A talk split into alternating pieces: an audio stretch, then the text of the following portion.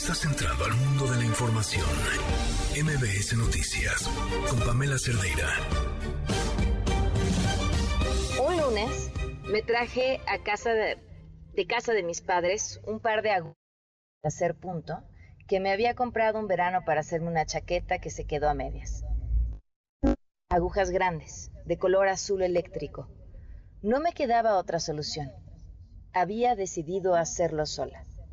Este es un fragmento del libro El acontecimiento de Annie Ernaux, recientemente ganadora al Premio Nobel de Literatura, en el que ella relata eso a lo que llama el acontecimiento, 1963, y su decisión a abortar, porque continuar con ese embarazo, tener ese hijo que ella no esperaba tener, era a la vez poner una sentencia sobre ella con un tipo de vida que no quería, que era en el que había nacido por supuesto, al que no quería regresar. ¿Qué pasa cuando una mujer intenta terminar su embarazo? Bueno, pues en la Ciudad de México podríamos contar una gran historia. En la Ciudad de México podríamos contar la historia de la interrupción legal del embarazo desde hace muchos años. Podríamos contar también la historia de que no ha habido en ninguna de esas interrupciones legales del embarazo una sola mujer que haya fallecido por abortar. O podríamos contar la historia de esas camionetas que están afuera de las clínicas donde se llevan a cabo las interrupciones legales del embarazo y que con mentiras tratan de convencer a las mujeres que no lo hagan. Tu cuerpo, nuestra decisión. El engaño pro vida. Eso es parte de lo que les tenemos hoy. Comenzamos.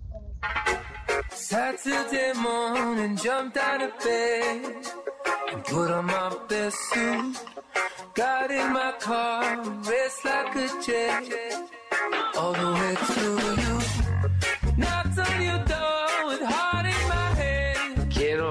Tirar aceite, presumir el resultado de la encuesta del INEGI. La gente sí está sintiendo que estamos haciendo un esfuerzo para garantizarles la paz y la tranquilidad. Y la verdad, estamos trabajando para eso todos los días, con profesionalismo, de manera coordinada. Por eso no considero justo que de manera grosera traten a servidores públicos del gabinete de seguridad. No lo considero justo y menos cuando está de por medio solo la politiquería, la militarización, dicen los conservadores hipócritas. ¿Quiénes fueron los que militarizaron el país? Ellos eran los que permitían la tortura, las masacres, eran los que daban la orden del mátalos en caliente. Y ahora, como buenos hipócritas conservadores, se convierten en los defensores de los derechos humanos.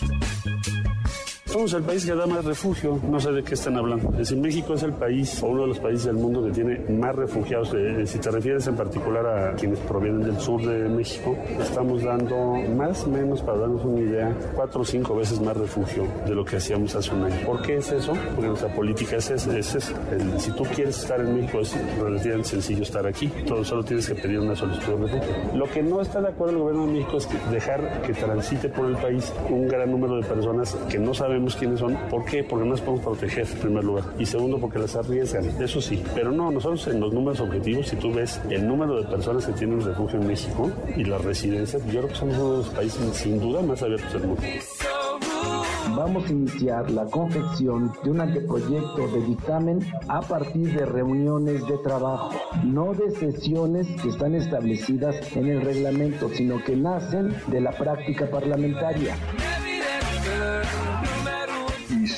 va a ser un madruguete o no, pues eso ya lo veremos. Yo espero que no. ¿Por qué? Porque es una reforma muy seria. Si esta rompe ese pleno consenso y se hace de esa manera, pues sería muy incorrecta. Si se hace en términos de la legislación secundaria y rompe con los principios constitucionales, pues estará la acción de inconstitucionalidad inmediatamente a disposición de la minoría de esta Cámara. Les ofrezco una disculpa, no puedo dar ninguna declaración.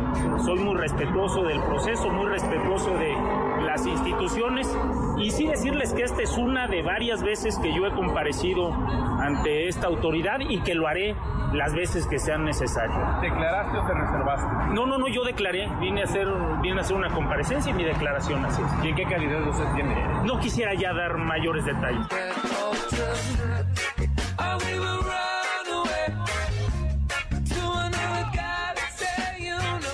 7 con 8 minutos. Gracias por continuar con nosotros. Eh, pues tenemos hoy este especial, un, trabajo que de Itzel López, que después de enterarse de esta historia que le había pasado no solo a alguien cercano, sino a varias otras chicas que intentaban eh, ir a practicarse una interrupción legal del embarazo a una clínica y que fueron eh, pues detenidas a su entrada por una mujer quien les hizo creer que trabajaban para la misma clínica y las detuvo incluso hasta que perdieran sus citas y además con todo un discurso aterrador. Yo sé que el tema eh, sobre pro vida siempre causa, sobre todo el tema del aborto en sí, siempre causa muchísimas opiniones entradas.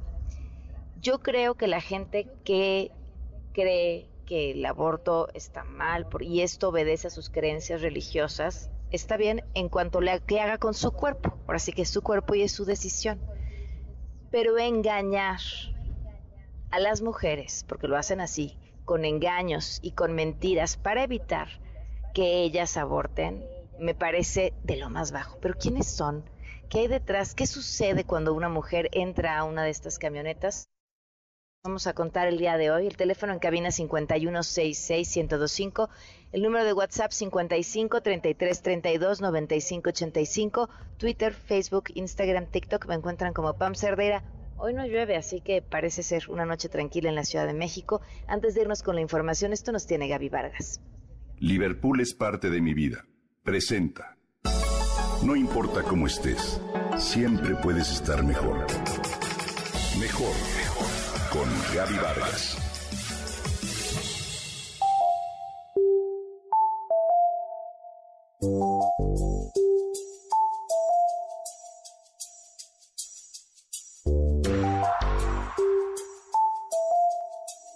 ¿Te imaginas entrar en ropa interior o traje de baño dentro de una cámara que se encuentra a menos 110 grados centígrados? Durante tres eternos minutos. ¿Sí? Escuchaste bien, menos 110 grados centígrados. Se trata de una terapia con frío extremo que promete muchos beneficios. Nunca me había animado a tomarla ni pensé que algún día lo haría. Eso es para locos, me decía. Sin embargo, se me presentó la oportunidad al alojarme en un hotel donde lo ofrecían. Ganó la curiosidad de conocerla y el ansia de aventura. Me cubrieron las orejas con una banda de lana, me dieron un tapaboca calcetines calientes, zapatillas de goma y guantes gigantes para cubrir las manos. La cámara a la que va a entrar no tiene humedad ni corrientes de aire, es frío seco. ¿Está usted lista? consultó el terapeuta. Mi mente decía un no rotundo mientras escuché un sí salir de mi boca.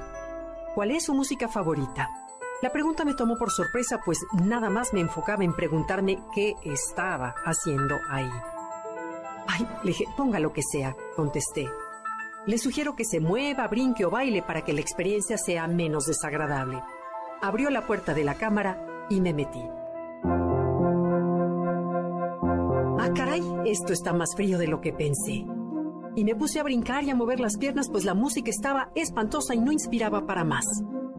Primer minuto escuché una voz grabada. ¡Wow! Apenas uno. Cada instante de los tres minutos me pareció eterno. Fueron los más largos de mi vida. Al salir no podía hablar ni moverme. Era una paleta de cabeza a pies. Solo vi que los guantes que me habían puesto estaban totalmente congelados. Más vale que esto sirva y tenga muchos beneficios, pensé mientras tiritaba. Sin embargo, debo admitir que el dolor de espalda que llevaba disminuyó mucho y que durante todo el día me sentí llena de energía. ¿Cómo funciona la terapia? En Rusia, Ucrania y Polonia, este tipo de terapia se utiliza desde la antigüedad para aliviar dolores e inflamaciones del cuerpo. De acuerdo con los expertos, la terapia con base en el frío extremo dispara efectos complejos en el organismo. Tratamientos de frío a corto plazo revitalizan, activan el sistema inmunológico, mejoran la circulación sanguínea, reducen el estrés, inhiben la comunicación del dolor a través de las terminales nerviosas, reducen la proliferación de células inflamatorias en la sangre, tal como sucede al aplicar los fomentos de hielo en una zona de la piel. También tiene efectos antiedad, producen una piel reluciente y reducen la celulitis. Por otro lado, el hipotálamo responde a las temperaturas muy bajas y modifica la liberación de dopamina, endorfinas y serotonina, por lo que reducen los estados de ansiedad y pueden ayudar a mejorar la calidad del sueño. Asimismo, aceleran el tiempo de recuperación de las lesiones. Otra forma de crioterapia es sumergir el cuerpo en agua con hielo por al menos 10 minutos y un máximo de 25. Esto se puede hacer dentro de una bañera o una tina, tal como hacen los deportistas al término de una carrera o partido. Cuando combinas la terapia con una dieta baja en carbohidratos, es muy efectiva para reducir la grasa. El frío hace que el cuerpo queme sus reservas para recuperar la temperatura regular. Ignoro si lo volvería a hacer. Lo que sí practico a diario es terminar mi ducha con agua helada, lo cual me hace sentir muy bien todo el día. ¿Te animas?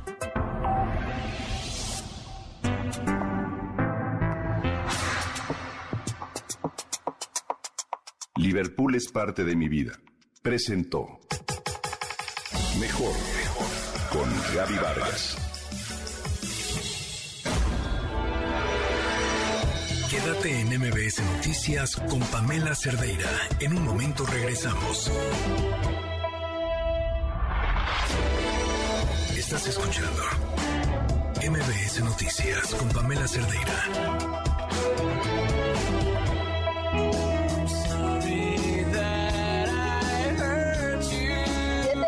con 18 minutos continuamos en MBS Noticias. Gracias por seguir con nosotros. Bueno, pues tenemos muchas cosas que comentar el día de hoy.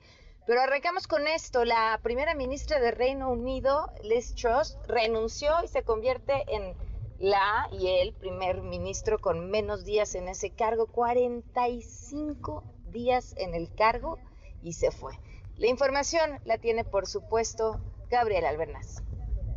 Finalmente, Liz Truss renunció hoy a su cargo apenas seis semanas después de llegar al poder, convirtiéndose en el primer ministro británico con el mandato más corto de la historia del país, luego de idas y vueltas de un plan económico que la llevó a perder el respaldo de hasta su propio partido. Hackeada por la crisis política y económica y acorralada por sus propias filas, tras de 47 años, presentó su dimisión en público este mediodía frente a la famosa puerta negra de Downing Street. Dijo que dada la situación no puede cumplir el mandato por el cual fue elegida, por lo que contó que habló con Su Majestad el Rey para comunicarle su decisión. La escuchamos. I recognise, though, given the situation, Reconozco, dada la situación, que no puedo cumplir con el mandato por el que fui elegida por el Partido Conservador, por lo que he hablado con Su Majestad el Rey para notificarle que dimito como líder del Partido Conservador. Hemos acordado que habrá una elección de liderazgo que se complementará en la próxima semana, lo que garantizará que sigamos en el camino de cumplir nuestros planes fiscales y mantener la estabilidad económica y la seguridad nacional de nuestro país. Seguiré siendo primera ministra hasta que se elija un sucesor. Los pedidos para su alejamiento y el acorralamiento interno crecieron luego de que su política económica hiciera tambalear a los mercados. El frustrado plan económico presentado por el gobierno el mes pasado causó inquietud y una crisis política que incluyó el reemplazo del primer ministro de Finanzas. Su renuncia se produce también después de un enfrentamiento ayer con los diputados oficialistas en la Cámara de los Comunes sobre una votación para levantar la prohibición del fracking, una forma no convencional de extracción petrolera muy cuestionada por los ambientalistas. Este mediodía atrás también confirmó que permanecerá en el cargo hasta que se elija un sucesor la próxima semana. El líder del opositor Partido Laborista, Keir Starmer, reaccionó junto a otros partidos de la oposición y exigió que se celebren ya elecciones generales porque dijo que el Partido Conservador demostró que ya no tiene un mandato para gobernar. Ahora lo que sigue Pamela es un concurso para encontrar al próximo líder y los aspirantes deben obtener el respaldo de 100 diputados para el lunes por la tarde. Si hay dos candidatos, los miembros conservadores podrán votar nuevamente y el viernes se va a elegir el ganador. El recién nombrado canciller Jeremy Hunt descartó participar, pero Rishi Sunak, ex ministro de Economía, y Penny Mordaunt son vistos como contendientes, mientras que fuentes cercanas al ex primer ministro Boris Johnson no confirman ni niegan las especulaciones de que volverá a presentarse. Desde el Reino Unido, para MBS Noticias, Gabriela Albermaz. Muchísimas gracias, Gabriela. Muy buenas tardes. En más información internacional, tres semanas después de haber anunciado la anexión de cuatro regiones de Ucrania, el presidente de Rusia, Vladimir Putin, declaró la ley marcial en estos territorios. Fíjense, entre los posibles efectos de esta medida están la declaración de restricciones de los movimientos, toques de queda, posibles reubicaciones masivas de personas, entre otras. Este es el sujeto contra el que no nos podemos pronunciar en contra de ese tamaño. Y de vuelta a temas en nuestro país, en la Cámara de Diputados arrancó ya la discusión del paquete económico para el 2023. Angélica Melín, cuéntanos cómo van. Hola, Pamela, muy buenas noches. Qué gusto saludarte. También saludos al auditorio. Está iniciando justo en estos momentos en el Pleno de la Cámara de Diputados la discusión ya de la Ley de Ingresos 2023, lo que el eh, Ejecutivo Federal prevé a través del cobro de impuestos, de la deuda, de algunos otros cobros de derechos, algunos otros ingresos que eh, llegan al país para subsanar las necesidades eh, precisamente del Ejecutivo Federal, de los programas sociales, las obras del Gobierno de la República y bueno, pues todo el gasto del año 2023. Hace algunos minutos y después de aproximadamente siete horas de discusión, eh, Pamela, se aprobó también aquí en el Pleno de San Lázaro ya la eh, las reformas propuestas por el Ejecutivo Federal a la Ley Federal de Derechos Cobros que hace el la Administración Pública Federal por servicios que se brindan a la población. Y bueno, pues hicieron algunos ajustes, el Ejecutivo Federal propuso algunos ajustes en este cobro de derechos por distintos servicios como los consulares, los eh, pasaportes, eh, las eh, licencias profesionales, distintos tipos, distintos rubros del gasto por los que se cobra a la ciudadanía por acceder a ese tipo de derechos y servicios. Los eh, congresistas no le movieron ni una coma, Pamela, a lo que mandó el Ejecutivo Federal desde el pasado 8 de septiembre aquí al Palacio Legislativo de San Lázaro fue la diputada de Morena Ana Ayala, la que fundamentó, la que presentó el contenido de la Ley Federal de Derechos, también dio algunos de los ejemplos de las disposiciones que propuso el presidente de la República para este asunto de la Ley de Derechos. Escuchamos a la legisladora morenista. No se pagarán derechos cuando se trate de pueblos y comunidades indígenas y afroamericanas que hagan valer derechos de propiedad colectiva sobre su patrimonio cultural, tratándose de construcción y explotación de aeródromos de servicios comunitarios o por los servicios permisos de explotación de reproducciones en materia de monumentos y zonas históricas y artísticas, entre otros.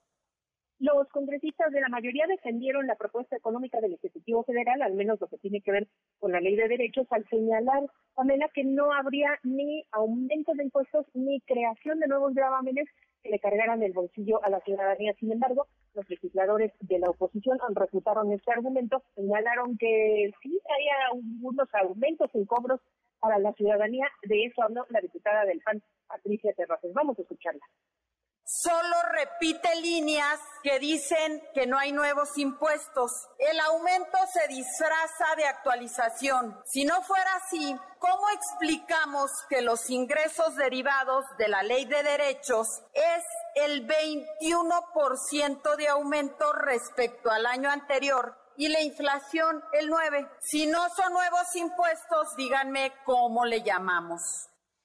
Los congresistas, Pamela, eh, determinaron, conforme a lo que propuso el Ejecutivo Federal, que, por ejemplo, un nuevo cobro de impuestos, que decían los de la mayoría, no hay creación de nuevos impuestos, lo que sí es que se crea el cobro de un derecho, por ejemplo, de la producción acuícola, ahí los productores de este sector acuícola iban a tener que pagar lo que no pagaban en este 2022 a partir de 2023 si lo harán. Ese es el argumento que ocupaba. Pues sí es un nuevo impuesto, ¿no? O sea, no para todos, pero sí para un grupo de personas. Claro, y el argumento de los legisladores de la mayoría es que derechos no son iguales a impuestos, aunque son cobros que le caen a la federación y bueno, el dinero que se capta se ocupa para cubrir distintas necesidades. Otro elemento que reclamaban los legisladores de la oposición es la mordida que el Ejecutivo Federal le da de 10% a lo que ingresa por el cobro de derechos por la actividad minera y eso se destinaría a las obras del Ejecutivo Federal, a las megaobras que ya conocemos. Aquí se dio la discusión de la Ley Federal de Derechos Humanos. Los congresistas intentaron meter una reserva y aprobar una reserva para pues, mejorar la atención en las oficinas de emisión de pasaportes, en este trámite pues, de tipo migratorio y al final de cuentas, aunque Morena presentó esta reserva, los mismos legisladores de Morena la retiraron porque la consigna desde el inicio de la discusión del paquete económico es no se le va a cambiar ni una coma a lo que propuso el Ejecutivo Federal. Y ya inició esta discusión de la ley federal de derechos, de la ley de ingresos, perdóname, la ley de, de, la ley de ingresos. Bueno, pues en este tema hay dos puntos que son polémicos, que están empezando legisladores, incluso aliados de Morena, es subirle un dólar al precio del barril de petróleo, que estima que el año entrante el barril de petróleo costaría, eso es lo que propuso Hacienda, 80, 68.7 dólares por barril. Los legisladores pedían, súbanle un dólar a la estimación del precio del petróleo y ahí podrían salir recursos para cubrir ah, no, bueno. necesidades en los estados, seguridad, carreteras, distintos. Que le eh, suban mil de una vez, pues si se trata de, de imaginarlo, pueden subirle lo que quieran recursos de papel, Ana, porque son estimaciones a final de cuentas, y perdóname, Pamela, el recursos de papel que si no se captan más recursos por la vía del petróleo, ¿de dónde los sacan para cubrir los gastos que los congresistas están planeando. Eso quedó en negociación, vamos a ver en el transcurso de la discusión de los ingresos si se aprueba o no esa reserva, aunque también la consigna es que en la ley de ingresos no se le mueva nada. Un tema polémico más que viene en la ley de ingresos es el asunto de la eliminación del estímulo de 8% para las personas que enajenan libros, y bueno, pues esa disposición sí viene en la ley de ingresos, y si pasa sin tocar lo que se propuso en el Ejecutivo Federal, pues sí se retiraría ese estímulo fiscal para el año siguiente. Vamos a estar muy pendientes de lo que eh, discutan aquí en San Lázaro los congresistas. Se prevé que esta discusión sea muy, muy larga. Eh, la primera estimación era que terminara por ahí de la medianoche. Sin embargo, la discusión de la ley de derechos se alargó más horas de lo que se esperaba y bueno, pues ya se calcula aquí que eh, hasta entrada a la madrugada quizás, hasta el amanecer de ya mañana viernes podría terminar esta discusión de los ingresos 2023. Vamos a estar aquí pendientes, Pamela. Muchísimas gracias, muy buenas noches. Hasta luego. Hasta luego, son las 7 con 28. Quédate en MBS Noticias con Pamela Cerdeira. En un momento regresamos. Estás escuchando MBS Noticias con Pamela Cerdeira.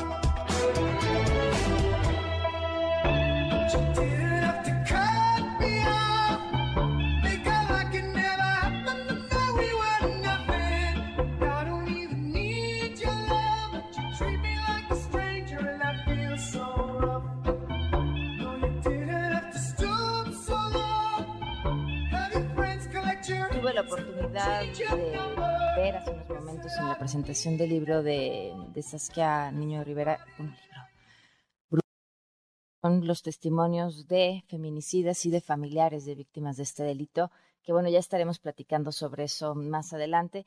Pero gracias por estar, acompañarnos. Alejandra, ¿cómo estás? Hola, Pamela, muchas gracias de nuevo, muchos saludos. Eh, gracias por este espacio, encantada de estar aquí contigo. Oye, cuéntame, ¿qué, ¿Qué ha pasado en, la Suprema Corte de Justicia bajo la, presencia de Arturo Saldívar?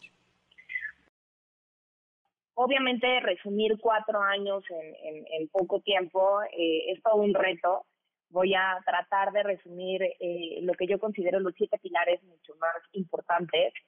Eh, estamos a dos meses de terminar la gestión de la presidencia de la Corte y del Consejo de la Judicatura Quiero destacar que es la primera presidencia que se ejerce por un ministro que no es propiamente de carrera judicial, esto es, que tuvo antecedentes en el sector privado y que ingresó a, la impartición de justicia hasta la Suprema Corte. No se formó como juez, como magistrado, y eso nos permitió, me parece, tener una visión distinta de las áreas de oportunidad que tenía el poder de la eh, judicial federal y poder con esta nueva visión y estos nuevos aires modificar y dar eh, una justicia mucho más cercana, mucho más real y dejar un nuevo Poder Judicial Federal. Eh, me gustaría destacar en primer lugar que cuando llegamos, una de, los, de las principales medidas y de las primeras acciones que hicimos fue tratar de limpiar eh, de toda la corrupción y de todo el nepotismo que tenía el Poder Judicial Federal. Los resultados han sido impresionantes. Tuvimos en el primer año de gestión medidas ejemplares que eh, se traducen en un mensaje muy contundente y es que ahora eh, la corrupción, las malas prácticas no iban a ser permitidas en este Poder Judicial Federal. Evidentemente esto llegó a los oídos de quienes tenían que llegar y de alguna forma blindó a la gran mayoría de las juezas y de los jueces federales que son gente honesta, gente que trabaja todos los días por tener un mejor México y un mejor poder judicial, pero que serían afectados por estas eh, pues eh, eh, puntos de corrupción que teníamos adentro de la judicatura. Eh, por primera vez en la historia de todo el Poder Judicial Federal ya no existe nepotismo. Antes pues todos los eh, las personas juzgadoras ponían en sus equipos de trabajo a familiares o amigos y ahora evidentemente esto ya no nada más es mal visto sino que está normado para evitar que esto se haga ya es una práctica prohibida y con esta nueva normatividad ya eh, podemos afirmar que no existe nepotismo en el Poder Judicial Federal. Evidentemente hay familiares que, que, tienen estas funciones jurisdiccionales, pero ya no en un mismo órgano, que era lo que afectaba a la impartición de justicia. Eh, en tercer lugar, quiero destacar que tenemos ahora una justicia digital desde un teléfono celular, Pamela, quien tenga la firma electrónica avanzada, que también se puede sacar desde una aplicación, o que todo esto es vía remota, puede presentar una demanda de amparo, puede ofrecer pruebas, hacer todo el seguimiento de un expediente hasta el dictado de una sentencia. Esto es completamente diferente a como se venía concibiendo el Poder Judicial Federal. Modernizamos todos nuestros sistemas de gestión, tenemos plataformas de, la mejor tecnología que nos pone como punta de lanza no a nivel del continente americano, sino en muchísimos otros países, incluso de países desarrollados. Eh, también, bueno, ya hemos comentado tú y yo en otras ocasiones toda la reforma que hemos hecho eh, a nivel de, género.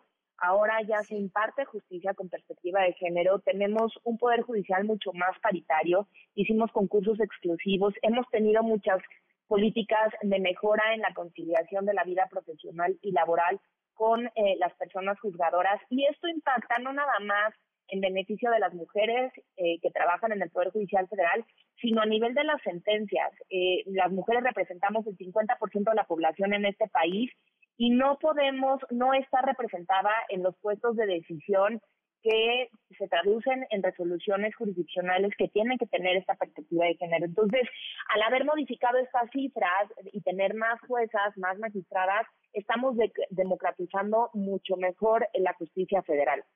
También quiero comentar que la Defensoría Pública es otra, a raíz de la presencia del ministro Arturo Saldívar, es uno de los pilares mucho más fuertes de esta gestión ahora eh, una persona en un estado de vulnerabilidad que no pueda pagar a una a un defensor privado, a una a un abogado privado, a una abogada que tenga una calidad técnica puede estar acompañado y asesorado por nuestro instituto que son asesores y abogados de la más alta calidad técnica, pero además que han estado también formados con una perspectiva de género, con un sentido social eh, tenemos una nueva escuela de formación judicial y estamos formando a nuevas juezas y nuevos jueces con una formación académica mucho más sofisticada, pero también que privilegia eh, las tomas de decisiones desde los criterios y no desde la memorización de los conceptos. Eh, todos estos esfuerzos, pues evidentemente se han tratado de comunicar de una manera mucho más ciudadana, mucho más simple, mucho más concreta, para que los ciudadanos de a pie que nos escuchan sepan que estamos trabajando para ellos y por ellos. Evidentemente, de nada sirve trabajar y modificar las cosas si estos logros no se rinden de frente, de cara, de frente a la sociedad. Entonces, todos estos cuatro años hemos estado haciendo un ejercicio constante y permanente a través de la comunicación social de la Corte. Y por último, yo quisiera cerrar con broche de oro diciendo que todos estos logros no nada más se quedaron a nivel de política pública, sino que se hizo un esfuerzo y se logró en blindar estas políticas, en blindar estos pilares a través de la gran reforma judicial. Ahora ya no será voluntad de quien llegue y quien nos sustituya en la, en la siguiente presidencia de la Corte y del Consejo, ya no será voluntad continuar con estos ejes, sino que ya está contenido en norma constitucional y en nuevas leyes que aplican en la materia. Entonces estamos muy orgullosos de decirle a las mexicanas y a los mexicanos que terminamos todos los compromisos que nosotros eh, prometimos antes de tiempo y que los, los, los, dimos con creces, ¿no? ¿Qué queda pendiente? Queda pendiente consolidar estos cambios, consolidar una conciencia eh, de perspectiva, de género todos los días, cambiar eh, estas eh, eh, ah, sensaciones de igualdad, seguir combatiendo las causas justas, es prácticamente tareas de consolidación. Los logros ahí están, se tienen que ir apuntalando todos los días para que no haya un freno y mucho menos una marcha atrás. Sin duda, pues Ale, te agradezco muchísimo la oportunidad de, platicar y sigamos a la... La te mando un abrazo muy afectuoso. Gracias, un abrazo. muy bien. Buenas noches. Miren, hablaba Alejandra hace unos momentos del tema de, de lo que han hecho en materia de equidad, que eh, es muy interesante porque son medidas que algunas de ellas ha adoptado la iniciativa privada y en otras van adelante de la iniciativa privada. ¿Y por qué, y por qué hablamos de estas medidas de equidad? Por ejemplo, algo que, que me parece un tema interesantísimo y que pocas veces se aborda. Cuando se habla de medidas en pro de la equidad en las empresas, ustedes pensarán que solamente son medidas que busquen apoyar a las mujeres y ya, pero no. Una, una de las medidas que favorece la llegada de más mujeres a mejores posiciones es, por ejemplo, que los hombres se tengan que tomar la licencia de paternidad y que su licencia de paternidad sea extendida.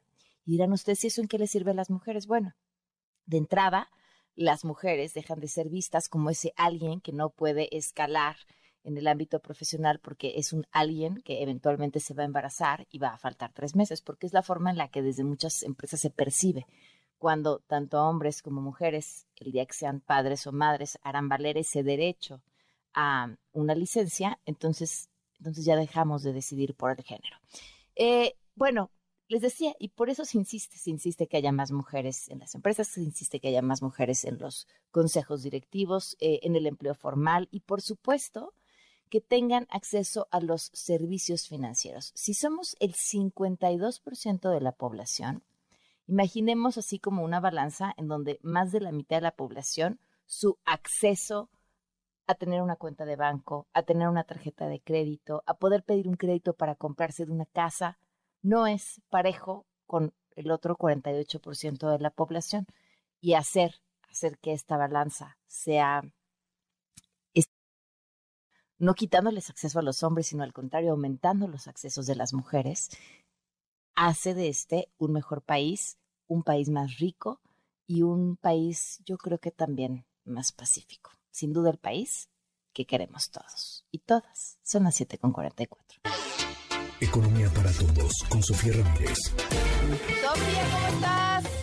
Hola Pamela, buenas noches, un gusto estar contigo como cada martes y jueves. Eh, hoy vamos a hablar de tres temas. Fíjate que eh, ha sido un día muy movido en términos económicos. Vaya, no solamente por la eh, renuncia de la primera ministra Liz Truss en el Reino Unido y eso ha movido, digamos, los mercados, sino porque se aprobó en la Cámara de Diputados la ley de la, la ley de ingresos de la Federación para el próximo año, para 2023. Ahora toca que se discuta en senadores, quienes tienen hasta el 31 de octubre para aprobarla, porque como es una ley, se necesita obviamente que pase por ambas cámaras. Ya eh, posteriormente tendremos el 15 de noviembre como la próxima fecha importante para la aprobación del paquete económico. Es decir, ya sabemos con, con, la ley de ingresos, pues por lo menos en los términos en los que lo votó diputados, es posible que pase directamente a senadores. Ya conocemos ese contenido y sabemos que, bueno, más allá de las cuentas alegres que se hicieron eh, prácticamente desde Hacienda, porque creemos que eh, está sobreestimado el crecimiento para el próximo año. Hacienda dice que, creceremos al 3%, mientras que los mercados creen que van, vamos a crecer al 1.2%, lo cual se refrenda además con la encuesta Citibanamex eh, que se publicó hoy a mediodía. Pues también creemos que tiene otros supuestos eh, heroicos, entre otros la cantidad de petróleo que vamos a poder sacar del subsuelo.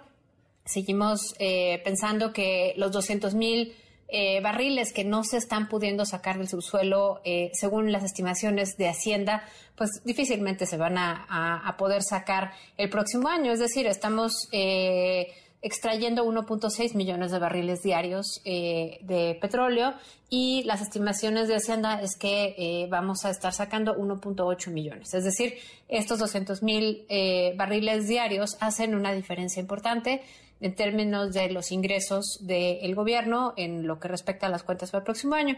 Hay otros temas como el costo financiero de la deuda, es decir, la tasa de interés que se tiene que pagar por tener dinero prestado. Ustedes recuerdan que más del 14% del gasto se prevé que fuera a ser financiado por medio de eh, deuda, por lo menos en lo que se entregó en el paquete económico que eh, hizo llegar Hacienda a la Cámara de Diputados el pasado 8 de septiembre. Y bueno, pues eh, conociendo un poco las dinámicas del Congreso, te decía yo que no esperamos que antes del 30 haya modificaciones en la minuta de la ley de ingresos y eh, posiblemente tampoco veremos demasiados cambios en la eh, del presupuesto de egresos de la Federación, que al no ser propiamente una ley y eh, estar como atribución única de la Cámara de Diputados, esa no tendrá que pasar al Senado. Ya veremos, estaremos muy pendientes. Mañana participaré en el Parlamento abierto representando a una postura de México como vamos para poder pues intercambiar puntos de vista con los legisladores y las legisladoras sobre el desarrollo económico y el mercado laboral para que sea contemplado como un rubro en el paquete eh, económico, digamos, en el presupuesto de egresos del próximo año. Y mi colega Adriana García estará hablando sobre la necesidad de invertir en energía, tanto eléctrica como en inversión de extracción de petróleo. Bueno, de todo eso vamos a seguir reportando, muy pendientes. Simplemente que eh, no vemos que vaya a haber muchos cambios en la ley de ingresos. Eh, en la eh, discusión que se pueda dar en el Senado. Ese es el primero de los temas. Pam, ahorita me sigo con los otros dos. Uno es el indicador oportuno de la actividad económica del día de hoy que el INEGI publicó temprano. Y el resumen, eh, Pam, es que la actividad económica de agosto pues tuvo un avance de 3.2% en la comparación anual, lo cual se antoja sumamente eh, positivo y optimista, sobre todo pensando que además la de septiembre también se estima con un avance anual del 3.3%. Ahora, me refiero a estimaciones porque es el dato oportuno y por lo tanto podemos eh, decir previamente que pues, no es la observación definitiva, sino que se hace con base en métodos eh, estadísticos que el INEGI utiliza para adelantarnos cómo va la actividad económica antes de que salga, digamos, el PIB eh, oportuno que sale a finales de este mes, la próxima semana, y prácticamente que salga el PIB revisado en el mes de noviembre. Ahora, eh, cuando comparamos mes a mes, vemos que las cosas no están tan bien. O sea, si yo te digo que crecimos al 3% anual, pareciera ser una gran nota. Sin embargo, pues vemos que eh, en estos procesos de recuperación es muy importante ver cómo se comporta mes a mes.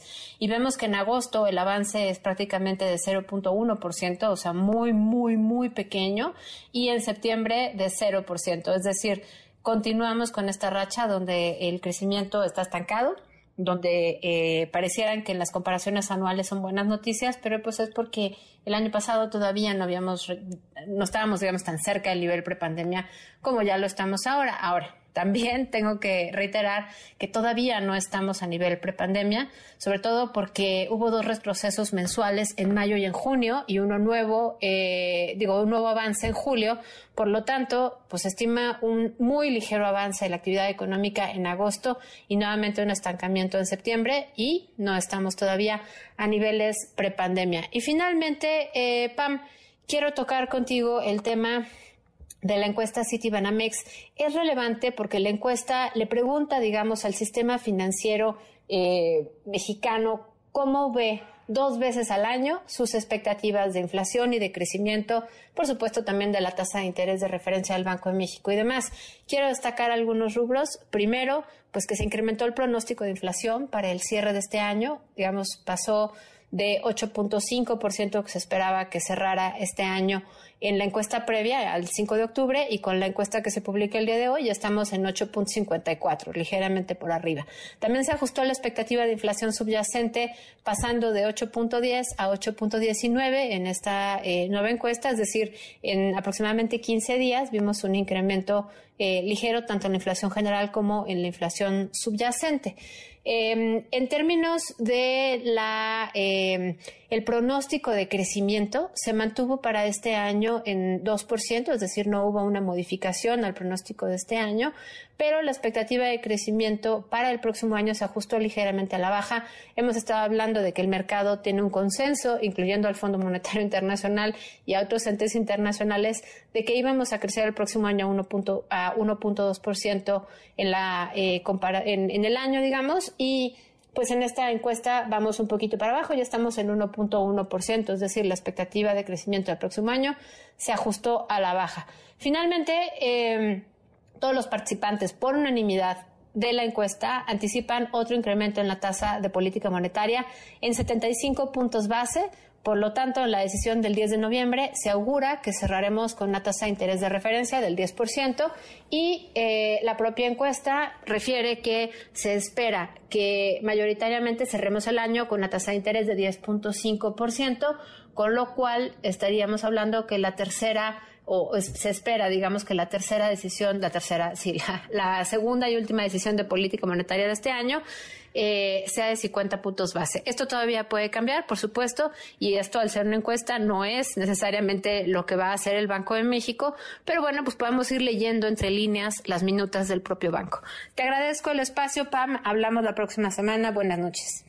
Gracias a ti, Sofía. Muy buenas noches. Oigan, y información, eh, pues que no han escuchado en ningún lugar, porque la van a escuchar por primera vez aquí, que tiene que ver, por supuesto, con Guacamaya, con estos documentos obtenidos a través de esta inmensa filtración de correos electrónicos y archivos de la Secretaría de la Defensa. Bueno, pues resulta que la Consejería Jurídica de la Presidencia de la República, de la presidencia más transparente, rechazó en su momento dar información sobre la incorporación de la Guardia Nacional. Excusa prácticamente que pues eso era como un rumor, por así decirlo. Esta es la información. La Consejería Jurídica de la Presidencia de la República rechazó proporcionar información a la Comisión Interamericana de Derechos Humanos sobre la incorporación de la Guardia Nacional a la Secretaría de la Defensa Nacional al considerar que se trataba de una mera especulación. De acuerdo con los documentos obtenidos por Guacamaya a través del hackeo a los sistemas informáticos de la dependencia castrense, el 12 de agosto de este año, Tania Renaun Pansi, secretaria ejecutiva de la CID, envió un escrito a Luz Elena Baños Rivas, representante permanente de México ante la Organización de los Estados Americanos, para externarle su preocupación sobre este tema. En el escrito, la jurista mexicana puntualizó que un acuerdo de esta naturaleza contravendría la Constitución mexicana, además de la incompatibilidad convencional por su eventual contravención de los estándares internacionales de derechos humanos en la materia. Por este motivo, Renaun Pansi dio un plazo de siete días para que el gobierno de México informara sobre la compatibilidad convencional y constitucional sobre un eventual acuerdo presidencial en el que se adscriba a la Guardia Nacional a la Secretaría de la Defensa Nacional, así como sobre el trámite y, en su caso, resolución de la controversia de constitucionalidad 90 diagonal 2020 relativa al acuerdo de 11 de mayo de 2020. Días después, el 16 de agosto, Edgar Armando Aguirre González, consultor de defensa legal de la Consejería Jurídica, envió el oficio 27795 diagonal 2022 para notificar a Christopher Ballina Valdés, director general de Derechos Humanos y Democracia de la Secretaría de Relaciones Exteriores, que no era posible atender la petición de la CID. El servidor público justificó la decisión al argumentar que solo se podría realizar un pronunciamiento respecto de hechos ciertos y el tema sobre el que versa la solicitud de información se fundamenta en meras especulaciones, por lo que no es dable atender el requerimiento de mérito en los términos que se plantea. En su escrito, Tania Renaum recordó que en la región y específicamente en México, la experiencia demuestra que la intervención de las Fuerzas Armadas en tareas de seguridad interna en general viene acompañada de violencia y graves violaciones a los derechos humanos, situación agravada por la impunidad que prevalece en estos casos respecto de los agentes militares involucrados. Por ello, la CID recomendó al Estado desarrollar un plan concreto para el retiro gradual de las Fuerzas Armadas de tareas de seguridad pública y para la recuperación de estas por parte de las policías civiles. La transferencia del control operativo y administrativo de la Guardia Nacional a la Defensa Nacional se concretó el 9 de septiembre de este año con la publicación en el Diario Oficial de la Federación del decreto de reformas a las leyes de administración Pública Federal, de la Guardia Nacional, así como del Ejército y Fuerza Aérea Mexicanos. Para MBS Noticias, René Cruz González. René, ¿cómo estás? Buenas noches. Hola Pamela, amigos del auditorio, muy buenas noches, muy bien, ¿y tú?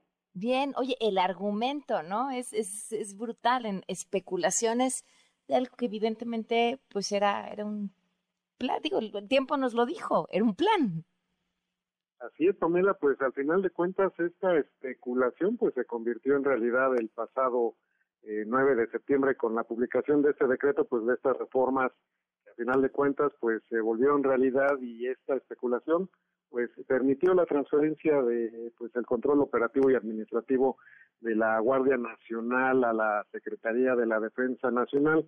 Una especulación, eh, Pamela, que pues eh, considero que pues deja abierta más que eh, pues de manifiesto este nivel de transparencia de pues, el que dice ser el gobierno más transparente de todos, el que pues nada se oculta, el que no se cansa de decir de que ningún documento se oculta. El día de ayer este, escuchábamos a la titular de la Secretaría de Seguridad y Protección Ciudadana, Rosa Isela Rodríguez, que pues en este gobierno nada se oculta y que ahí están los papeles y efectivamente Pamela pues ahí están los papeles en donde pues aseguraban que en ese momento la transferencia de, la Guardia Nacional a este a la Secretaría de la Defensa Nacional, pues se trataba de una mera especulación, Pamela. increíble. Oye, pues qué buen trabajo en, en, en, este clavado que te has estado echando y que además seguramente habrá todavía mucho por encontrar en medio de estos documentos filtrados, René. Así es, así es. Hemos estado encontrando documentos, eh, Pamela, hay actas de nacimiento, credenciales de elector, un sinfín de documentos en donde pues se dejan ver este tipo de, de argumentos, Pamela, que da el gobierno federal para pues no este pues no atender las peticiones que en este caso hacen organismos internacionales.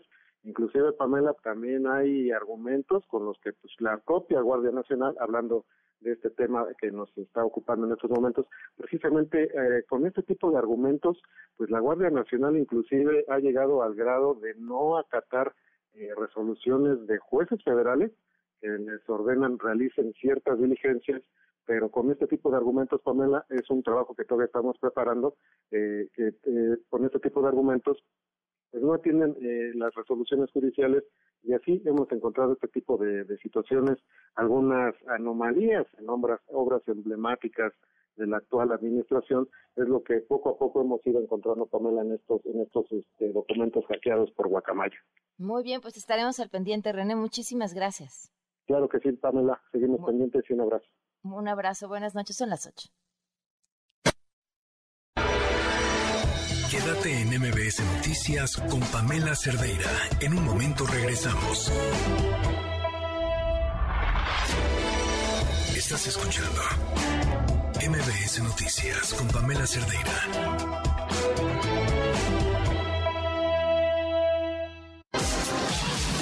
Lo último sobre tecnología con José Antonio Pontón. Pontón, ¿cómo estás? Buenas noches, Pamela, ¿cómo estás? Bien, ¿y tú? Bien, pues bueno, pues es que ahora Mark Zuckerberg, ya saben, el, el director de Meta, antes Facebook, que tiene propiedades como WhatsApp, Instagram y Facebook, bueno, pues este, además de que ya habíamos creo que platicado de los MetaQuest Pro, que son estos visores de realidades mixtas, que ya van a salir a la venta el 25 de octubre en 30 mil pesos, 1.500 dólares. No van a estar disponibles en México, en algunos mercados, en Estados Unidos, por ejemplo, obviamente sí, eh, pero son como visores ya de gama alta, digamos, ¿no? Tienen, eh, primero por el precio, ¿no? ¿Por qué? Porque tienen mejor tecnología, mejor, eh, eh, digamos, eh, cristales, pantallas que tienen ¿Con cualquier adentro, visor de realidad virtual te puedes meter a, al metaverso? Sí, exacto. Esa es, es un poco la, ya la idea de estar metidos en estos workspaces, que eso está padre porque ahora ya eh, Mark Zuckerberg, este, o Meta, ya hizo un buen partnership o un buen trato con Microsoft, entonces tú ya vas a poder trabajar en Word, Excel, PowerPoint o hasta jugar videojuegos de Xbox con los visores puestos. Es como si tú estuvieras viendo tres o cuatro monitores físicos, físicamente, ¿no? En- en- ahora en, En el, en el home office pues tienes uno o dos monitores. Bueno, imagínate que virtualmente tienes tres monitores y mueves la cabeza de un lado al otro y estás viendo tus tareas, ¿no? Estás viendo tu Excel y tu PowerPoint, etcétera. Entonces, bueno, pues eso va a poner interesante y sale el 25 de octubre con mejor tecnología, mejores sensores, y ya no ya no tienes como una como un velcro ahí que tienes en la mollera, ¿no? En la parte de arriba de la cabeza, ya te lo quitan, son más ergonómicos, más pequeños y bueno, esa es la tendencia, ¿no? Se van a ir miniaturizando los componentes para hacer ya lentes mucho más eh, vestibles de alguna manera. Por otro lado, o el día de ayer, Mark Zuckerberg en su Instagram, en su cuenta de Instagram que es arroba SOC, S-U-C-K, digo, perdón, Z-U-C-K, Z-U-C-K, SOC, así arroba SOC, eh, pues hizo una demostración de cómo platica con una persona que habla otro idioma, que no es el inglés, y esa persona que está hablando otro idioma comienza a hablar y después de que termine de hablar, la inteligencia artificial y el software traduce lo que dijo casi inmediatamente. No es una traducción simultánea, pero es una traducción después de lo que habló, ¿no? Ah, hay un capítulo de, de, Black Mirror, ¿no? Que ya tienen estos dispositivos. Exacto. Y esa es la tendencia, esa es la idea, ¿no? Que, que, que ya después van a hacer una traducción simultánea. Google también ha estado trabajando mucho en eso, Microsoft también, para las comunicaciones, ¿no? Para hacer negocios y para hacer amistades y todo. Claro. La gente este vas a platicar en español y pues alguien que está que no sabe español pues te va a entender porque la traducción simultánea pues va a estar en inglés o estar en japonés o en chino, etcétera. Y han mejorado muchísimo además, ¿eh? Sí, muchísimo. Ya cada vez el, slang o el calor, el, el, la forma de hablar de cada acento, eh, más natural, más orgánico, como las, las personas hablan, ¿no? Entonces, yo sí veo un futuro no muy lejano en donde, pues ya aunque no sepas hablar otro idioma, ¿no? O inglés, francés, italiano, japonés, chino, pues ya vas a poderte comunicar sin ningún problema, ¿no? Con estas personas y vas a poder hacer negocios y vas a poder hacer este igual un hasta entrevistas en recursos humanos de ese estilo. Entonces, eso la verdad es que va a ser una un buen aliviane. Ahorita funcionan muy bien pues, las Google Translate y alguna eh, Duolingo y algunas este aplicaciones para aprender idiomas o aplicaciones de traducción. Sin embargo, pues en un futuro este vamos a ver traducción simultánea con subtítulos, pero también con audio. Okay. Wow. Sí, pues sí. Pues Pontón, para escuchar más cosas interesantes como esta, que te escuchen en esta misma frecuencia a las 12 del día. Seguro que sí. Mañana a las 12 del día aquí en esta frecuencia y mañana es viernes. ¡Yay! Gracias, Pontón. Buenas noches. Gracias, Mar. 8 con 8. Quédate en MBS Noticias con Pamela Cerdeira. En un momento regresamos. Estás escuchando MBS Noticias con Pamela Cerdeira.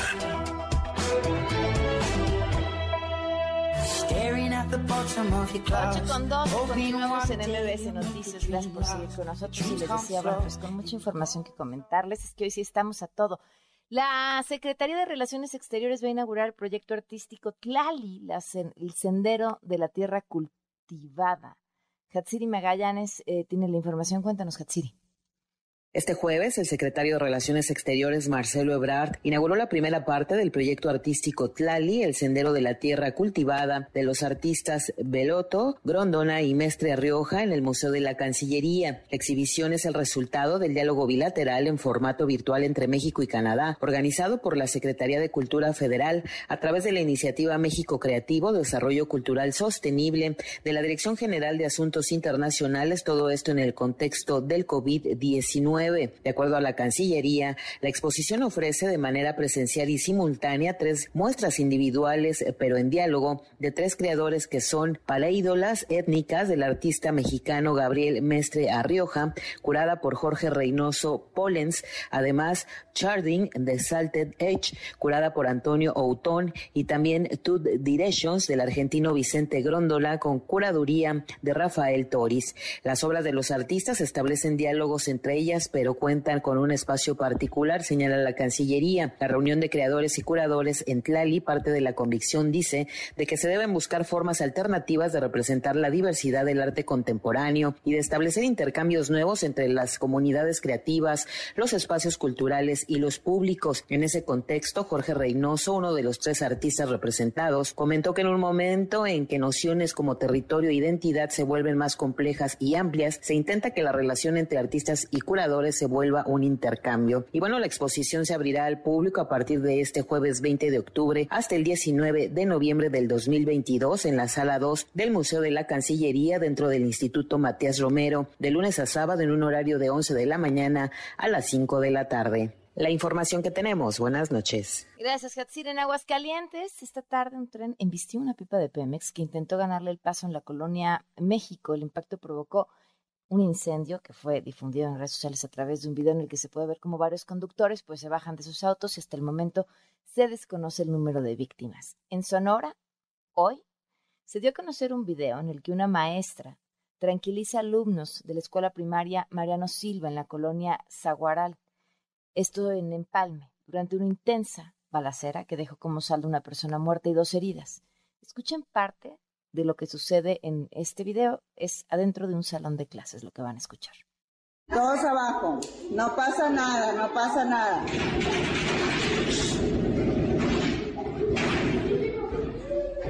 No se muevan abajo. Ahorita va a pasar, nomás tenemos que estar abajo. Silencio porque tenemos que escuchar. Wow. Las encuestas sobre si la gente se siente más segura cuando esta es la historia de niños en muchos lugares del país. La Secretaría de Seguridad Pública Estatal informó que se trató de un ataque directo contra tripulantes de un auto, como si eso tendría que tranquilizarnos. 8 con 15. Una vuelta al mundo del deporte. El marcador de Rosa Covarrubias en MBS Noticias. Pam, ¿cómo estás? Buenas Bien, ¿y noches. tú? Vamos a escuchar la siguiente canción.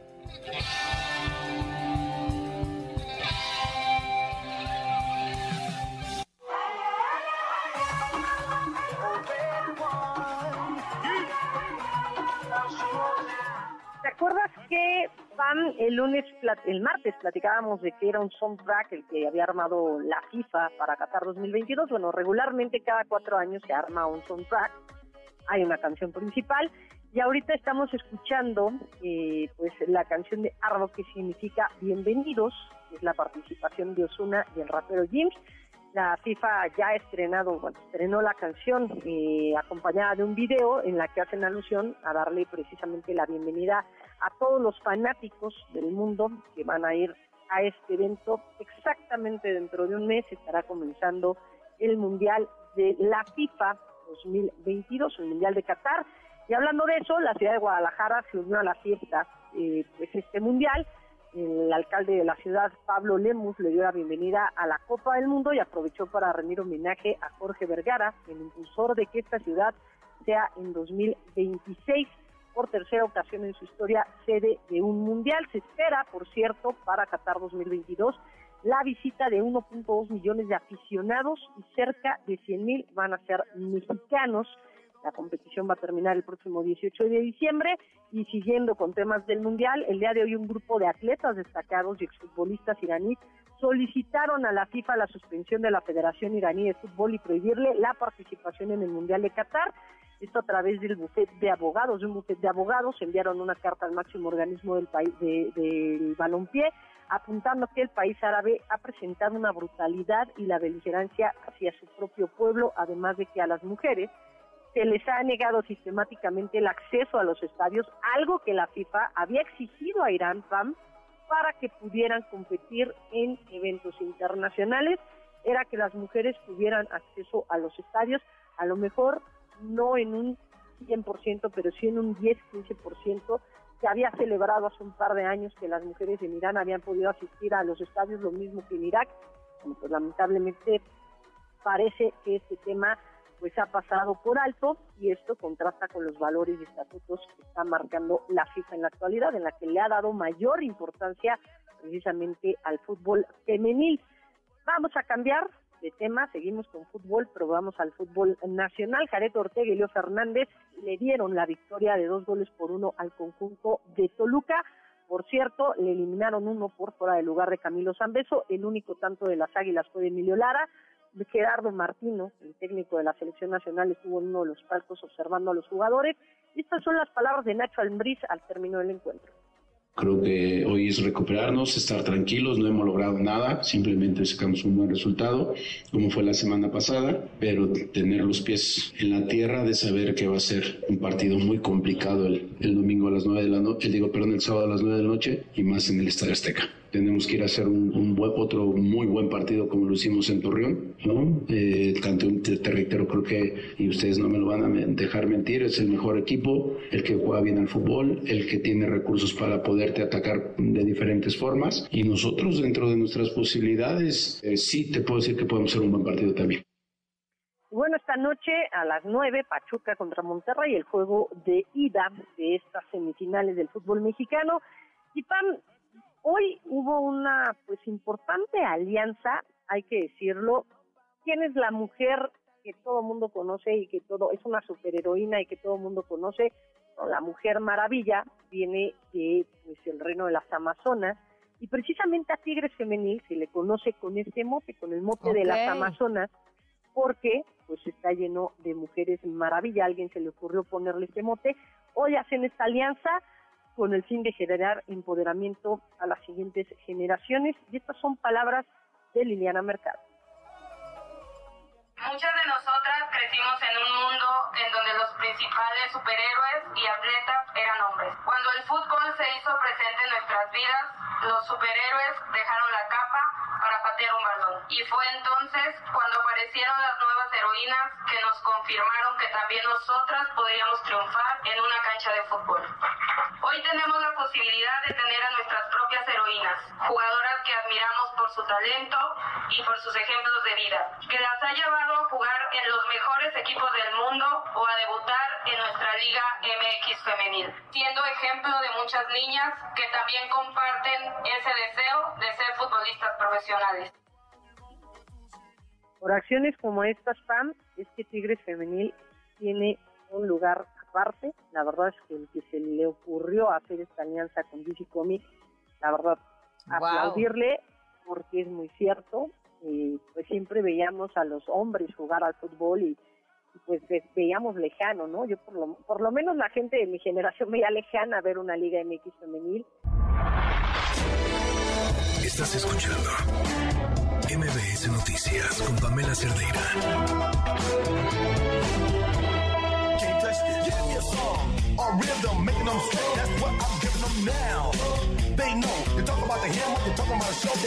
Oigan, estamos a todo eh, con, a, todo, a todo con la nostalgia.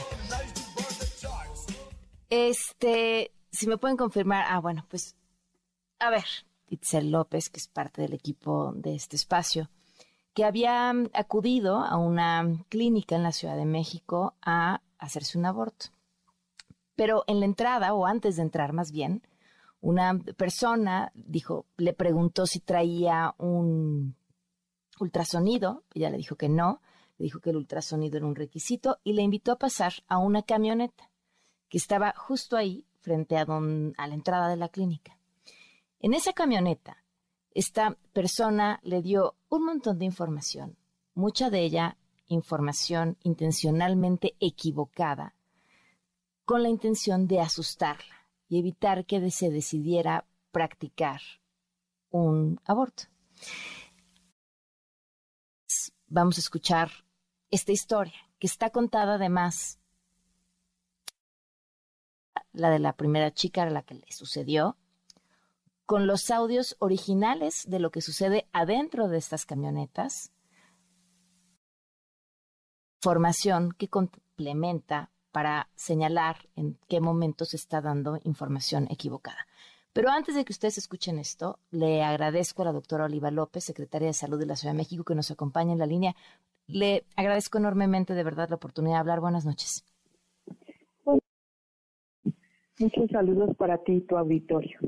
¿Quiénes son eh, que están en estas camionetas? ¿Por qué están tan cerca de las clínicas? ¿Bajo qué, pues bajo qué permisos eh, funcionan? En vía pública y es algo que hemos tratado de combatir, porque evidentemente lo que tratan es de literalmente interceptar a las personas que van a buscar un servicio y sobre todo eh, dar, desinformar o dar información engañosa para posponer el ILE, la interrupción legal del embarazo, y también para meter miedo.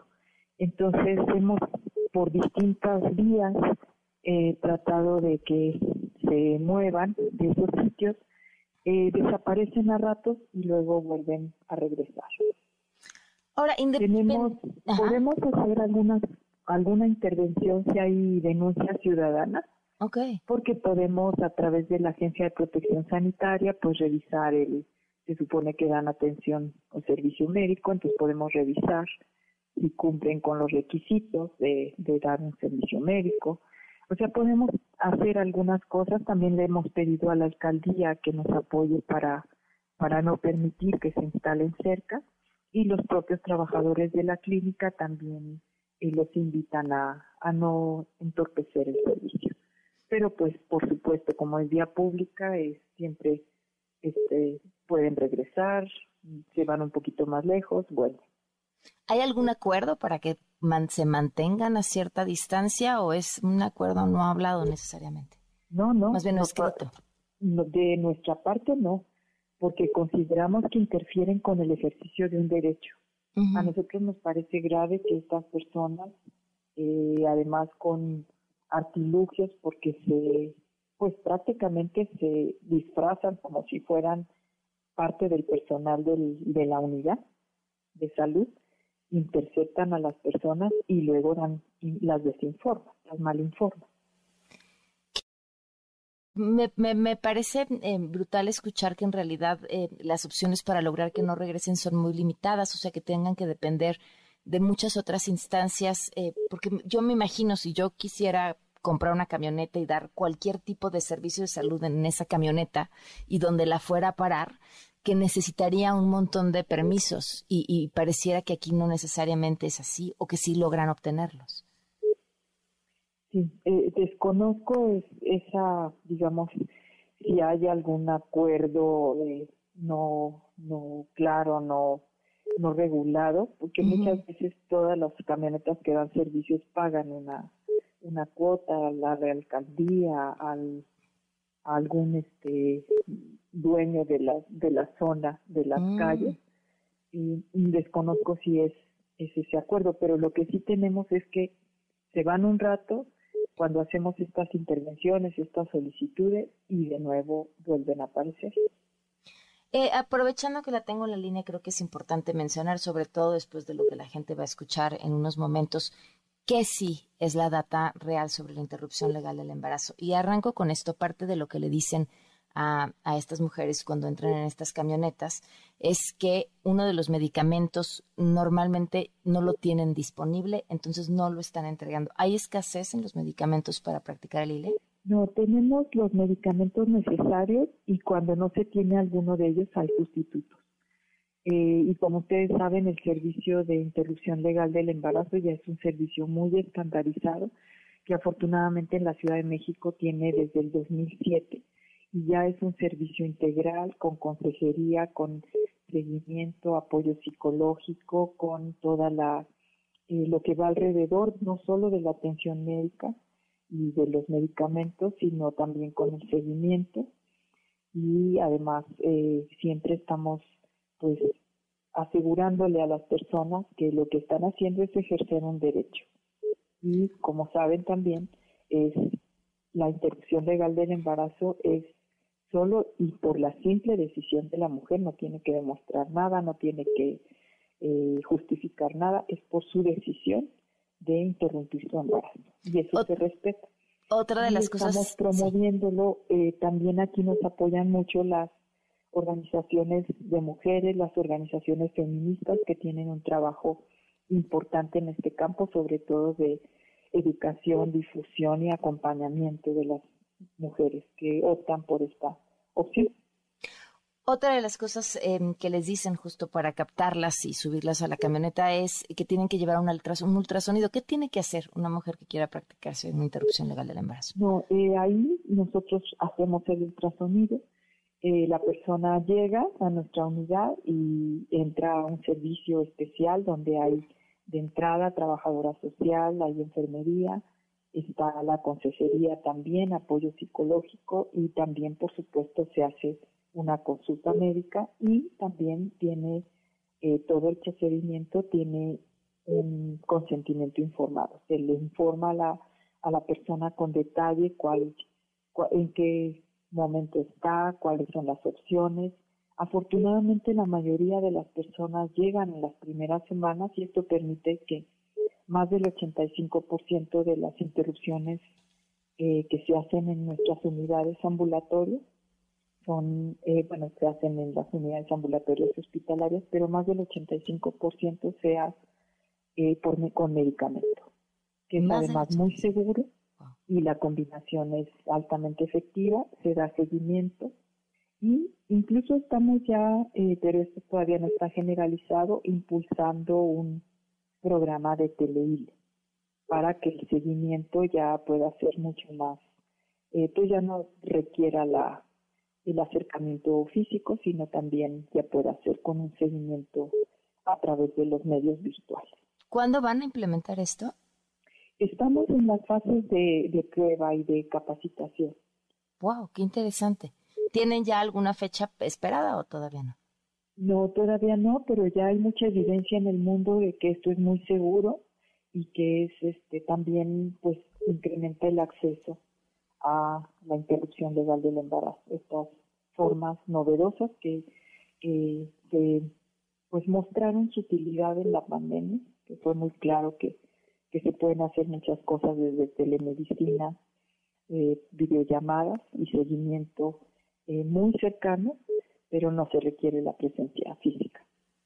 Eh, hay algo, eh, doctora, que me parece importante mencionar en este momento, eh, porque además son datos que se presumen en la Ciudad de México, em, que están todavía en muchas mejores condiciones que el promedio mundial. En México no ha fallecido una sola mujer que se practique una interrupción del embarazo. En la ciudad. Llevamos ya 252 mil, un poco más de 252 mil interrupciones legales del embarazo y eh, cada vez el programa pues está más fuerte, más reconocido, es utilizado por personas que vienen de otras entidades y efectivamente no tenemos ninguna eh, muerte derivada de los procedimientos.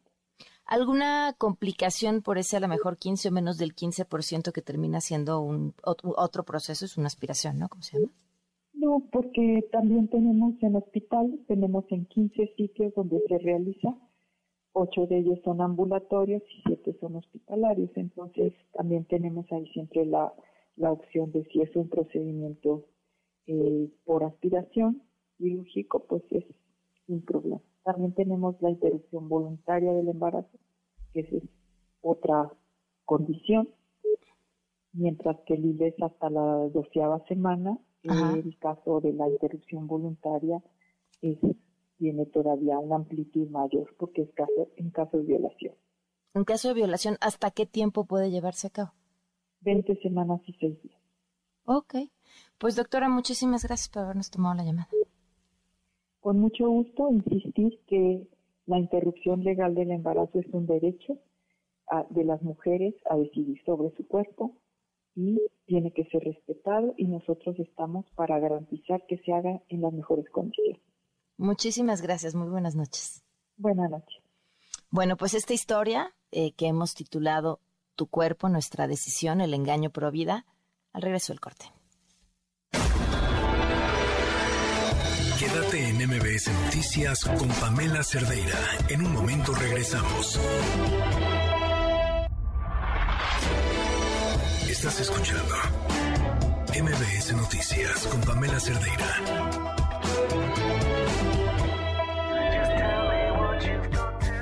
Ocho de la noche con 39 minutos, continuamos en MBS Noticias. Lo siguiente que van a escuchar está contado a tres voces. Una de ellas es el testimonio de una joven que iba a practicarse una interrupción legal del embarazo y fue pues detenida, confundida al llegar para ingresarla a esta camioneta que estaba afuera de la clínica en donde le dieron información falsa con el fin de que tuviera miedo y desistiera de interrumpir su embarazo. Los audios que van a escuchar son audios originales de lo que sucede adentro de esta camioneta, eh, audios que consiguió Itzel López, quien es parte de este equipo, y se rifó eh, diciendo que iba a practicarse una interrupción legal del embarazo, ya no está embarazada, eh, y así grabar todo el procedimiento en el que incluso le hicieron un ultrasonido. Y la tercera voz, la mía, solo para contrastar algunos de los datos que hay aquí para escuchar. Hace aproximadamente dos meses decido realizarme un aborto. Investigo clínicas donde lo practiquen de manera legal aquí en la Ciudad de México y encuentro la clínica que se encuentra en Mariano Escobedo, en la clínica México España. Acudo a eso de las 6, 6.30 m y cuando yo llego se me acerca una señorita. Eh, yo pienso que pertenece a la clínica ya que ella me pregunta directamente. ¿Entraron ahorita a la clínica, verdad? Eh, respondo que sí. Me pregunta si yo llevo algún ultrasonido. Le le digo que no. Entonces ella me, me responde que es un requisito y que si quiero ellos me lo pueden realizar de manera gratuita. Yo accedo, subo a una camioneta que, que estaba afuera de la clínica me realizan este, este ultrasonido. Al terminar el ultrasonido me empiezan a dar una charla. Mi nombre es Graciela Chávez Medina, estoy para servirles. ¿Alguna religión que tengas? ¿Estás bautizada católica o alguna otra? Católica. ¿Católica? Primeramente te van a hacer firmar una carta que se llama de consentimiento informado. Sí. En la cual, este, pues tú aceptas los términos que ellos están este, dando que tienes que tener todos los papeles, que tienes que presentarte temprano, que X, Y, Z, todo esto, ¿no? Entonces, eso te van a dar alguna información muy básica de lo que es, cómo se lleva a cabo, y este, pero es todo generalizado, o sea, no es personal la información, tú aceptas, das tu consentimiento y ellos proceden. Lo que se está haciendo con este con el programa de ILE es que primeramente las pastillas se están utilizando para las primeras semanas del embarazo. Como máximo, o sea, para que sean resultados óptimos, puede ser las nueve semanas y a veces algunos médicos todavía aceptan que sea 10 semanas. Ya ellos toman la responsabilidad, ¿sí? Y posteriormente se supone que 10, 11 y 12 semanas ya es una aspiración. A menos que vengas de un estado de la República, sí siempre va a ser una aspiración, porque con las pastillas sí te hacen que vengas nuevamente para una revisión y que verifiquen si ya tu matriz quedó este, libre de todo el embarazo o se quedó por ahí algún resto. Más que ser una plática informativa, yo siento que es una charla en donde te hacen ver todo lo negativo de un, de un aborto de manera sutil, pues te hacen sentir que la decisión que te estás tomando es la peor, la, la decisión incorrecta. En nuestros folletos damos este, una información un poco más básica. Aquí estamos hablando sobre dos medicamentos, que es el amifepristona y el misoprostol. Ambos medicamentos, la combinación de ambos medicamentos, pues te da la certeza de que sí se pueda llevar a cabo todo el procedimiento y con este la supervisión de la clínica o del apoyo de la clínica, pues bueno, pues puede hacer que ya no haya ningún problema, ¿no? Este medicamento está controlado, no lo puedes este, localizar por ningún lado. Nada más que ya llevan casi como dos meses que no lo surten. ¿Por qué? No tengo ni idea. No sé si es eso de dinero o no sé qué, porque me imagino que sea de importación. Entonces nada más está utilizando este medicamento. Este medicamento es el que uno consigue en las, en las farmacias, se llama Citotec. Y esas pastillas únicamente para lo que sirven es para expulsar. Lo que esta, esta pastilla hace es este, desprender el, el este, pues todo lo que está adherido a tu matriz y el Citotec lo que hace es que en base a contracciones pueda salir todo el contenido de la matriz. Entonces únicamente están utilizando este medicamento en el cual sí te puede provocar en algunas ocasiones todo el aborto completo, pero en otras ocasiones este un aborto incompleto, un desprendimiento parcial del saquito y este que no logre salir por completo todo, que se queden restos de placenta. Si tu organismo reacciona a las contracciones necesarias, pues qué bueno, pero si no, Hay chicas que tienen contracciones pero no tienen sangrado, que el sangrado también debe estar presente. Y hay quienes tienen sangrado pero no tienen contracciones, entonces no se está llevando a cabo el aborto. Pero esa es una moneda al aire, depende de cómo reaccione tu organismo. Ese es uno de los inconvenientes que ahorita se está viviendo, que no, no sabemos realmente cuándo vayan a surtir este los medicamentos ya normales para esto. Ajá. Entonces se lleva a cabo en casa, pero este si no sale el, el saquito, pues no se lleva a cabo el aborto. O sea, hay chicas que dicen, no, salió el coágulo, salió la sangre, ya se me quitó todo el, todos los síntomas, pero resulta que sigue el embarazo porque no se no salió este el saquito. Entonces, mientras esté prendido, aunque sea de un hilito de, de tu matriz, continúa el embarazo. Esto se checa, este, la, la situación de que vengas en unos 8 o 10 días más o menos, es para revisar qué pasó en tu matriz, si ya se quedó libre de todo o quedó algún resto. Si quedó algún resto, posiblemente ya sea un procedimiento como estos, o te den la disyuntiva, no sé, de volver nuevamente a utilizar las pastillas. Ya si se quedó alguna algo de placenta, pues a lo mejor las pastillas pueden sacar ya el remanente de lo que fue el aborto. La interrupción legal del embarazo con medicamento no es una moneda al aire. La probabilidad de éxito tomando los dos medicamentos es de 97% y con una sola de las pastillas está entre el 93 y 94%. En el proceso también puedes tener síntomas de vómito, de diarrea, de náuseas, de mareo. O sea, son bastante agresivas las pastillas para provocar todo eso en el momento del, del aborto. En efecto, la náusea, el vómito, incluso la febrícula son algunos de los efectos secundarios, como puede suceder con la toma de cualquier medicamento. Pues es poco a poco que se van iniciando las contracciones hasta que llega el clímax, donde ya son más fuertes y más continuas. El sangrado es este, profuso, entonces sí tiene que llegar el momento en que empiecen a disminuir, ya que salieron coágulos y demás, que empiece a disminuir en esa disminución tú tienes que estar al, al tanto de que no pase, si, si por decir, este, tú sigues con la misma intensidad de contracciones y de, sangrado en dos horas después de que salieron los coágulos, sí tienes que acudir a algún hospital para que ya controlen esa hemorragia, porque si es un, un sangrado muy, muy, muy fuerte que pone en peligro tu salud, si no es que tu vida, si no actúas a tiempo. Digo, no todos los hospitales este, se quieren hacer cargo de una emergencia así. Es importante mencionar que una emergencia siempre es y debe ser atendida en un hospital. Si ya, ya llevas emergencia, pues es que donde sea, ¿no? Sí. El que te atiende. Si en cierto caso necesitaras utilizar una aspiración, lo hace el médico aquí dentro. Es una jeringa grande, la cual se puede conectar a la corriente eléctrica o puede ser manual. Y la intención es provocar el vacío para que en base a la, en lugar de que sea la aguja, sea una cánula que es la que conecta y la que te introducen a la matriz. El médico tiene que tener la destreza para ni, ni ejercer tanta presión que te lastime tu matriz, ni tampoco que te vaya a dejar residuos. O sea, es una moneda del aire, pues es una operación así, pues hay sus riesgos, ¿no? Como sea. Él tiene que hacerse cargo de que no se quede nada dentro, de que no te lastime tu matriz.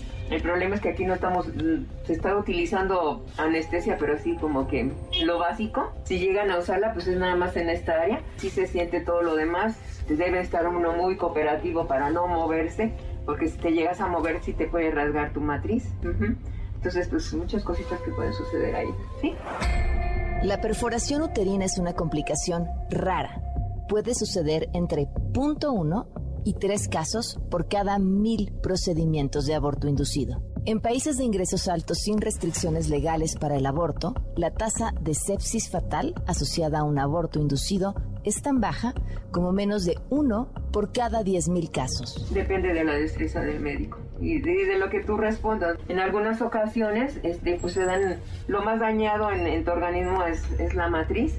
Puede ser que posteriormente el aborto pues se lleguen a hacer algunas laceraciones, se puede llegar a pegar las paredes de la matriz y que en determinado momento si posteriormente quiere uno volverse a embarazar, pues sí a costar trabajo porque no, no está funcionando tu matriz como debiera. Se vienen los abortos espontáneos, se vienen este, embarazos tópicos, de molares, algo que ya no está funcionando al 100% porque tu matriz quedó lastimada. Eso puede suceder. Si maniobraron mucho dentro de, de esta área, que son este, el cuello del útero, sí puede llegar que lastimen el, el, músculo y que no cierre herméticamente posteriormente. Si hay alguna este, abertura, puede estar entrando bacterias ahí que te provoquen de seguido infecciones en esa área. Aguas con esto. Hay reportes de casos de mujeres no embarazadas que acuden a estos servicios para entender cómo funciona todo un procedimiento que busca evitar que las mujeres se practiquen una interrupción legal del embarazo. Estas mujeres no embarazadas se realizan ahí un ultrasonido, del cual les han llegado a mostrar hasta el latido de su bebé. Todo procedimiento implica un riesgo, desde una interrupción legal del embarazo hasta un embarazo en sí. Pero ¿en qué porcentaje cada una? ¿Qué les dicen a estas jóvenes? ¿Y qué pasa después con sus bebés? Eso en una segunda entrega. Ya, si te quieres limpiar. Mira, lo que puedes hacer ahorita es este, dejar paso de siquiera una semana, cuando mucho dos semanas, digo todavía estás en tiempo, este, para que se llegue a ver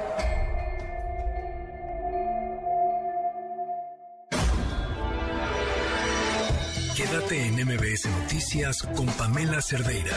En un momento regresamos.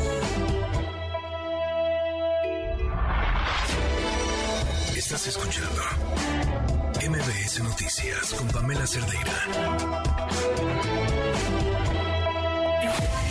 Un análisis preciso del ámbito nacional e internacional. Es Chabot en MBS Noticias. Ezra, ¿cómo estás? Buenas noches. Hola, ¿qué tal, Pamela? Buenas noches, buenas noches al auditorio. Bueno, pues estamos en una situación esta semana propia de un país que decidió pues eh, llevar consigo a los militares a una situación bastante complicada y te diría yo que pues eh, esta apuesta fundamentalmente primero por parte del gobierno y luego por parte de la oposición de hacer de las Fuerzas Armadas un elemento, pues eh, llamémosle de orden político, llevarlos de una institución republicana a una institución política y genera una, una gran preocupación. En el año 1946, finalmente cuando se crea el PRI, después de que tuvo sus mutaciones por ahí, el sector militar, en el Partido de la Revolución Mexicana, con el general Lázaro Cárdenas, el sector militar era una parte del revolucionario, en ese caso, en ese momento, del Partido de la Revolución Mexicana. En el 46 eh, se saca a los militares de ahí y se les convierte básicamente en una fuerza del Estado mexicano y no del partido del poder. Hoy lo que se está haciendo es regresar prácticamente otra vez a ese modelo en donde los eh, militares son en nuestro país fundamentalmente los militares, no la Marina, que parecería todavía tener cierto grado de autonomía, pero los militares manejarse como parte del aparato de Estado de Morena. Otra vez el PRM, donde había el sector obrero, campesino, popular, y el cuarto sector que era el militar. La comparecencia ayer de Rosa Isela Rodríguez, y acompañada fundamentalmente de los secretarios de defensa, también de Marina, pero en un segundo nivel, en donde aparecían ahí como convidados de piedra, también en donde simplemente Rosa Isela Rodríguez era algo así, no solo como su vocera, sino como la militante política de las Fuerzas Armadas, además para demostrar que la Secretaría de Seguridad Pública pues es fundamentalmente una, sección del poder militar, aunque la ley diga lo contrario, hace que pues eh, este tipo de eh, confrontación entre gobierno y oposición llegue fundamentalmente al terreno de los militares. Eh, me parece que desde el punto de vista de la oposición cometieron un error gravísimo, el error de plantarse frente a los militares y considerarlos o lanzárseles como si fueran finalmente la oposición. Es cierto que los discursos, fundamentalmente del general secretario Luis Crescencio Sandoval, hablando de en algún momento de pues, estas eh, eh, eh, grupos o hablando de la oposición como una un sector ilegítimo, pues ya levantaban cejas bajo el principio de que pues no son los militares los que tienen que hablar de eso, pero la oposición terminó comprándole, Pamela, al gobierno el discurso de que los militares eran suyos. Y en lugar de seguir enfatizando la necesidad de un ejército republicano, se fueron contra ese ejército como si se tratara de un enemigo más o de un adversario político más. El discurso de Germán Martínez, un político, pues digamos que voluble, poco eh, fiel a sus principios, que brincó del PAN a Morena y luego pues regresa a convertirse finalmente en el ariete que hace pedazos otra vez a los propios militares con un discurso que muchos aplauden y que a mí me parece que pues, puede ser buenísimo en términos del cuestionamiento de la fuerza militar, pero que hace que el poder militar en México hoy diga, me queda claro que no tengo otro para sobrevivir que estar al lado de Morena. Y creo que en ese ah. sentido estamos ante un verdadero riesgo, eh, Pamela el riesgo de que finalmente el ejército asuma la posición política no de defender a la institución gobierno mexicano, sino defender a la institución partido y asumirse que son parte de nuevo de ese viejo PRI, que era el Partido de la Revolución Mexicana, hoy con el nombre Morena, y jugar en términos políticos lo que es ahora sí jugar con fuego, con fuego real y en algo que no sabemos bien a bien cuál será el desenlace, Pamela. Qué gran análisis, Ezra. Como siempre, un gusto escucharte. Gracias, Pamela Voluntario. Muy buenas noches. Muy buenas noches. Un fuerte abrazo. Nos vamos. Eh, mañana más información, por supuesto, a esta historia que les presentamos hace unos momentos. Hay mucho más que comentar, hay muchas preguntas por hacer. Y hay un antecedente del 2020 eh, em, hecho por periodistas de diferentes lugares del mundo que fueron a clínicas que hacían pasarse por clínicas para abortar, que hacían exactamente lo que sucedió adentro de esa camioneta. ¿Qué encontraron en ese momento? ¿Quién las financiaba? ¿Quién estaba detrás? Bueno, pues ya lo estaremos comentando este, por supuesto, la próxima semana. Se quedan en compañía de Juan Manuel Jiménez. Mañana nos vemos a las 8 de la mañana en Imagen Televisión, 7 de la noche aquí en MBS Noticias. Mañana, mañana es viernes. Muy buenas noches estás informado. Nos escuchamos el día de mañana con las noticias que tienes que saber. MBS Noticias con Pamela Cerdeira.